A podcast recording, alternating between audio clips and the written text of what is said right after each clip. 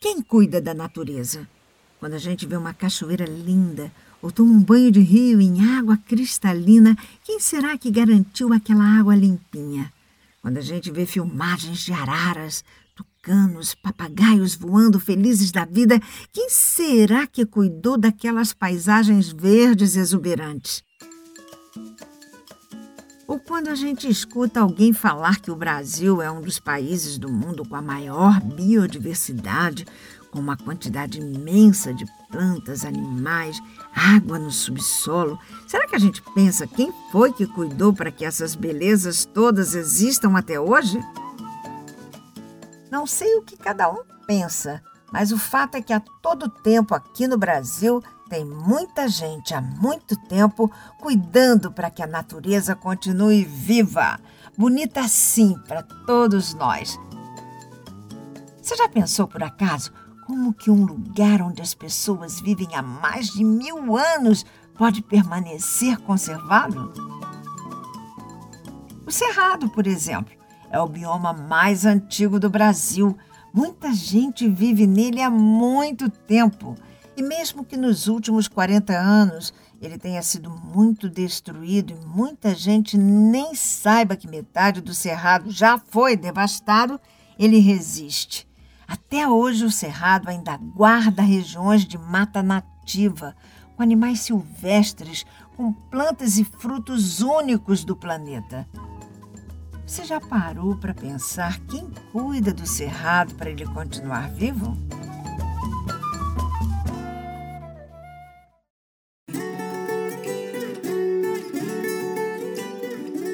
Eu sou Mara Rege e este é o podcast Cerrados, assim mesmo, no plural, porque esse bioma, na verdade, são muitos.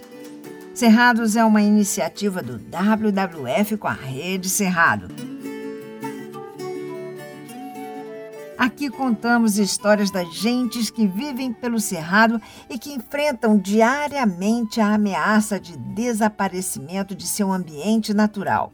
A cada episódio, a gente conversa com alguém que inventou um jeito de cuidar da região onde vive.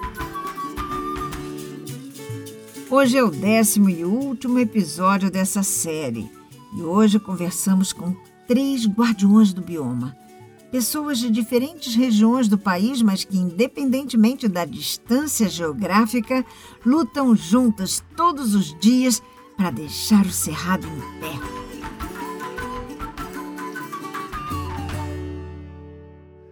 Varra, Inicia, Iparistoptiro, Iniptiarra, Sangradouro, Mato Grosso, Serra do Man. Esse foi o Iparidi que se apresentou. Mas espera, se você por acaso não entendeu o que ele falou em Chavante, não se preocupa. Ele também fala português. Meu nome é Paridi Toptiro, da terra indígena Sangradouro, Mato Grosso, do bioma Cerrado, do povo Aum é Chavante. Pendecemos tronco G. O Iparidi vive no Mato Grosso. Ele tem 42 anos e é da primeira geração pós-contato. Isso significa que ele faz parte do primeiro grupo que nasceu depois de seu povo entrar em contato com o homem branco. Antes disso, e há mais de 500 anos, seus ancestrais viviam no Brasil Central, ocupando as terras originais de Cerrado. Hoje em dia, ele permanece vivendo na aldeia que fica na região sul do Mato Grosso e é um território reconhecido pelo governo federal como historicamente indígena. É, eu acordo cedo, eu preparo. Como eu falei, nós vamos para o centro da aldeia discutir o que, que vai ser feito durante a semana, ou naquele dia, ou tiver novidade falando. Aí nós vamos para o rio tomar banho, volto, começa a, a, a, nossa roça, que é o do dia, entendeu? Como eu faço política também fora, então eu tenho agendados, tenho conversado pelo Zoom Live, é, Instagram, é, pelo Face. O Iparidi é um articulador político e exatamente nesse ponto a história dele cruza com a de outra pessoa, meu nome é Maria do Socorro Teixeira Lima, eu tenho 67 anos completo e eu sou maranhense. E Paridi e Dona Socorro são lideranças comunitárias e fazem parte da Rede Cerrado. A gente conversou com eles para entender um pouco sobre como tem sido organizada a resistência dos povos tradicionais do Cerrado. Isso porque dá para perceber que as verdadeiras responsáveis pela conservação do bioma mais antigo do Brasil são justamente as comunidades, as pessoas que tradicionalmente vivem no Cerrado. Como esse bioma é atualmente o mais ameaçado do Brasil, inclusive tende a desaparecer se nada for feito, gente como Iparidi e Dona Socorro tem muito trabalho. Tem certeza? Quer saber do que, que eu faço hoje, minha irmã? Eu quebro coco, eu ponho feijão, eu trabalho no, no MixCB, eu trabalho no CNS, sou diretora do CNS, sou diretora da Rede Cerrado, eu trabalho aqui no sindicato, eu sou tanta coisa que eu nem sei mais dizer o que é tanto. Só sei que eu sou quebradeira de coco mesmo, desde os meus sete anos de idade. A dona Socorro faz parte do MixCB, movimento interestadual de quebradeiras de coco babaçu que integra a rede Cerrado. Ela é uma das representantes de um dos maiores movimentos de resistência de mulheres negras no Brasil. As quebradeiras de coco têm um movimento organizado que há mais de 30 anos reivindica políticas públicas para reconhecimento da atividade extrativista sustentável e proteção das palmeiras de babaçu. Ou seja, elas lutam para deixar em pé a vegetação nativa das planícies do Cerrado Nordestino grandes negócios, grandes empresas, reflorestamento ambiental, e tudo isso vem tirando a natureza da gente, vem secando os rios, vem acabando com a nossa matéria-prima, vai acabando com o cerrado, a Amazônia desaparecendo, não tem mais caça, não tem mais peixe. A Dona Socorro luta contra a degradação ambiental dos territórios. Mas, além disso, o movimento das quebradeiras de coco pela proteção do babaçu é também uma luta pela valorização do modo de vida das comunidades extrativistas. Por exemplo, elas reivindicam direito à aposentadoria para as mulheres que trabalham com o coco. Com isso, elas buscam uma legitimação do modo de vida tradicional tentam fazer a estrutura do Estado brasileiro reconhecer a forma de produzir, existir e trabalhar dessa população. Aí vem a pergunta: por que isso é importante? Bom, no Brasil temos muitas comunidades tradicionais, diversas entre si, que têm um modo de vida que não parece nem um pouco com o jeito de viver da maioria da população que está nas cidades, que aparece na novela, nas propagandas de TV. Várias dessas comunidades tradicionais do Cerrado são desconhecidas por quem não vive próximo delas. Então, pelo fato de serem pouco reconhecidas, em diversos momentos essas comunidades são ameaçadas. Imagina uma situação. Você não sabe que determinado arbusto funciona como um remédio para dor de cabeça. Então você nem liga muito para ele. Talvez sem o conhecimento você pense que é mais útil arrancar o arbusto para plantar arroz, por exemplo. Mas e se de repente você fica sabendo que aquele arbusto, na verdade, é super importante porque ajuda a guardar água, proteger a terra e ainda serve como medicamento? Mesmo não precisando ou não querendo um remédio para dor de cabeça, será que você olharia para o arbusto diferente depois de conhecer mais ele? É um pouco esse outro olhar que as comunidades tradicionais do Cerrado buscam. São pessoas que vivem de formas diversas e que percebem que é importante que elas sejam conhecidas para serem valorizadas bem do jeito como são.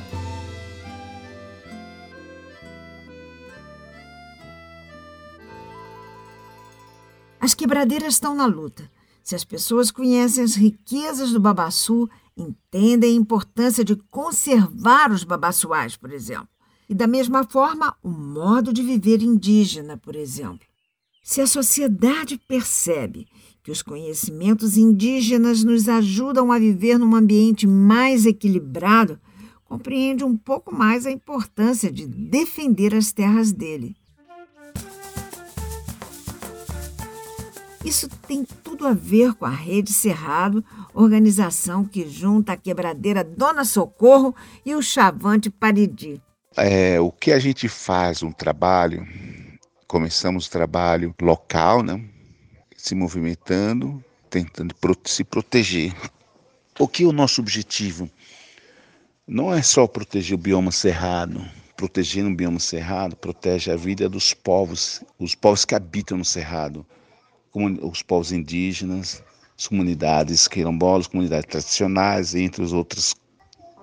A Rede Cerrado é importante no, no sentido de, a, de agrupar várias organizações, para a gente não se sentir que é, não é o único movimento que a gente faz, não é o, a gente está sendo super ameaçado, é único, não. Agora um pouquinho de história da rede. A Rede Cerrado foi fundada na Eco 92 a famosa Conferência Mundial sobre o Meio Ambiente promovida pelas Nações Unidas no Rio de Janeiro. De 1992 para cá, a rede acumulou 28 anos de história de luta pela proteção do Cerrado. Hoje tem 55 organizações participando. É uma união formada por grupos de vários cantos do Cerrado. Tem entidades de quase todos os estados cobertos pelo bioma e também de organizações internacionais. A potência da rede é juntar diversos povos, pessoas, grupos a, é, a, rede possibilita de as pessoas conhecerem os seus problemas, as comunidades tradicionais e os apoiadores, quem está assessorando. E eu mesmo, ouvindo os problemas seja levantado pelas comunidades tradicionais, eu tenho reparado que o mesmo sofremos, nós indígenas. E é a mesma coisa. Com isso, a gente tem juntado para fazer uma política, influenciar na política pública. Então, por isso é importante o papel da Rede Cerrado. Com isso, a gente vai juntando com mais gente, mais gente. Na rede, além das pessoas das comunidades tradicionais, também trabalham antropólogas, comunicadoras e a gente conversou também com uma delas. Eu sou Kátia Favila, eu tenho 47 anos, eu nasci em Minas Gerais. A Kátia é antropóloga e trabalha com povos tradicionais há mais de 12 anos. Na rede, ela trabalha na articulação das entidades que são as pedras basilares na proteção do bioma. Quando a gente fala de cerrado, não tem como pensar nos povos que estão dentro do cerrado. Então, eles são absolutamente. É quase uma coisa só. O cerrado existe por conta desses povos e esses povos existem por conta do cerrado. É como se fossem as árvores do cerrado que têm umas raízes profundas, e a gente sempre fala que o cerrado é uma floresta invertida. Essas raízes fazem parte desses povos. O cerrado os mantém vivo e eles mantêm vivo o cerrado. Para proteger a sociobiodiversidade do Cerrado, a rede organiza encontros, articula participação política e dissemina informações nacional e internacionalmente. A rede funciona basicamente de duas formas. A primeira é fazendo, de fato, uma articulação entre essas entidades para a conservação do cerrado. Então, essa articulação ela é feita por meio da formação de lideranças e por meio também dessas lideranças que já estão aí no mundo, já estão dentro dessas entidades, já estão trabalhando, e de que forma que essas lideranças podem ajudar num processo, por exemplo, de construções de política pública. A rede ajudou na construção de vários conselhos e comitês nacionais de discussão ambiental e cultural os conselhos nacionais são estruturas previstas na nossa Constituição que existem para democratizar a discussão das políticas públicas dos projetos do Estado. São grupos formados por representantes do governo, de institutos de pesquisa e de entidades civis que discutem temas específicos com o objetivo de ajudar o poder público a tomar atitudes mais adequadas, mais conectadas com a realidade dos povos tradicionais. O Conselho Nacional de Povos e Comunidades Tradicionais, por exemplo, é um dos espaços por onde entram as reivindicações das comunidades na agenda pública, e a Rede Cerrado tem um representante nessa comissão. Além da participação nos conselhos onde a rede busca influenciar as políticas públicas, a organização também atua em um outro braço. O outro é uma relação com a cooperação internacional para a conservação do, do bioma. Então, esse também é um outro braço super importante da Rede Cerrado, que é um braço de levar para fora do Brasil que, além da Amazônia, que é linda e que é maravilhosa, nós temos o Cerrado, que o Cerrado é lindo e é maravilhoso, e o Cerrado é essencial para o Brasil, para a população brasileira e que é muito pouco conhecido muito pouco visto, muito pouco valorizado. A rede funciona afinal como um espaço de proteção, de união e fortalecimento mútuo. É preciso lembrar que se o cerrado é um bioma ameaçado, isso na prática significa que as pessoas que vivem nele também sofrem ameaças. Então, muitas vezes, o que, que acontece? Nós temos lideranças que estão ameaçadas. Tem conflitos territoriais profundos no Cerrado, de disputas, e muitas lideranças ameaçadas. E muitas vezes, por essa troca entre uma organização maior e uma organização de base comunitária, a gente consegue garantir a segurança de lideranças. A gente consegue fazer processos de treinamentos também de autossegurança, para que essas pessoas consigam viver né? Isso é sobreviver mesmo, né? Passar por esse momento de ameaça de morte.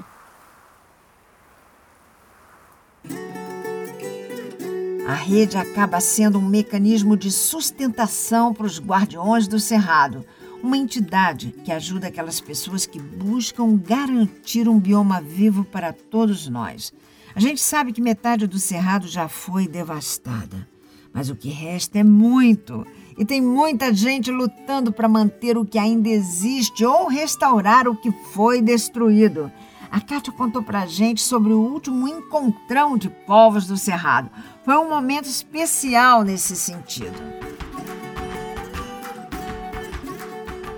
Esse, esse encontro foi incrível ter várias pessoas, vários povos, várias comunidades em Brasília discutindo o Cerrado num cenário desolador num cenário onde as políticas públicas que foram construídas com, com tanta luta estavam sendo desmontadas, mas as pessoas aguerridas lutando e com a certeza de que, bom, agora nós temos que construir novos caminhos. E nós temos vários frutos bons desse, desse encontro, várias parcerias foram firmadas, várias novas pessoas também chegaram para a luta. E esse sempre esse é um outro braço importante que é o de mostrar para a sociedade brasileira o que, é o Cerrado. Agora, em 2020, as pessoas envolvidas na conservação do Cerrado se assustam com as perspectivas de futuro. Nesta série, conversamos com mais de 10 guardiãs do Cerrado. Todas elas vêm com apreensão os próximos anos, mas todas também seguem firmes, acreditando que é possível traçar novas estratégias e proteger o bioma diante disso, desse cenário que a gente tem, de um cenário de avanço avassalador do, do agronegócio sobre o cerrado, as perspectivas são de enorme luta. O que eu vejo para o cenário do, do cerrado nos próximos anos é uma intensificação dessa luta, uma intensificação, infelizmente, de conflitos, se a gente não mudar essa mentalidade de que a gente precisa converter o cerrado todo para que ele vire soja, para que ele vire alimento para gado, enfim.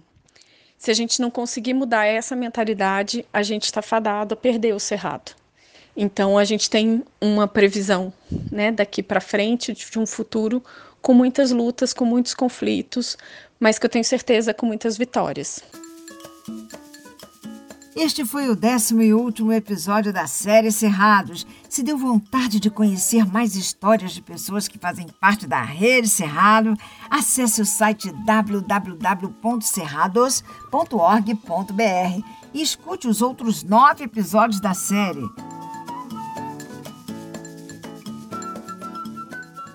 Eu sou a Mara Regia. Quem fez o roteiro foi a Clarissa Levi. E a edição de som foi o Ricardo Monteiro. As músicas são da banda Pé de Cerrado e a trilha sonora do Estúdio O. Este podcast é uma produção da Trovão Mídia. Viva o Cerrado! Viva os Cerrados!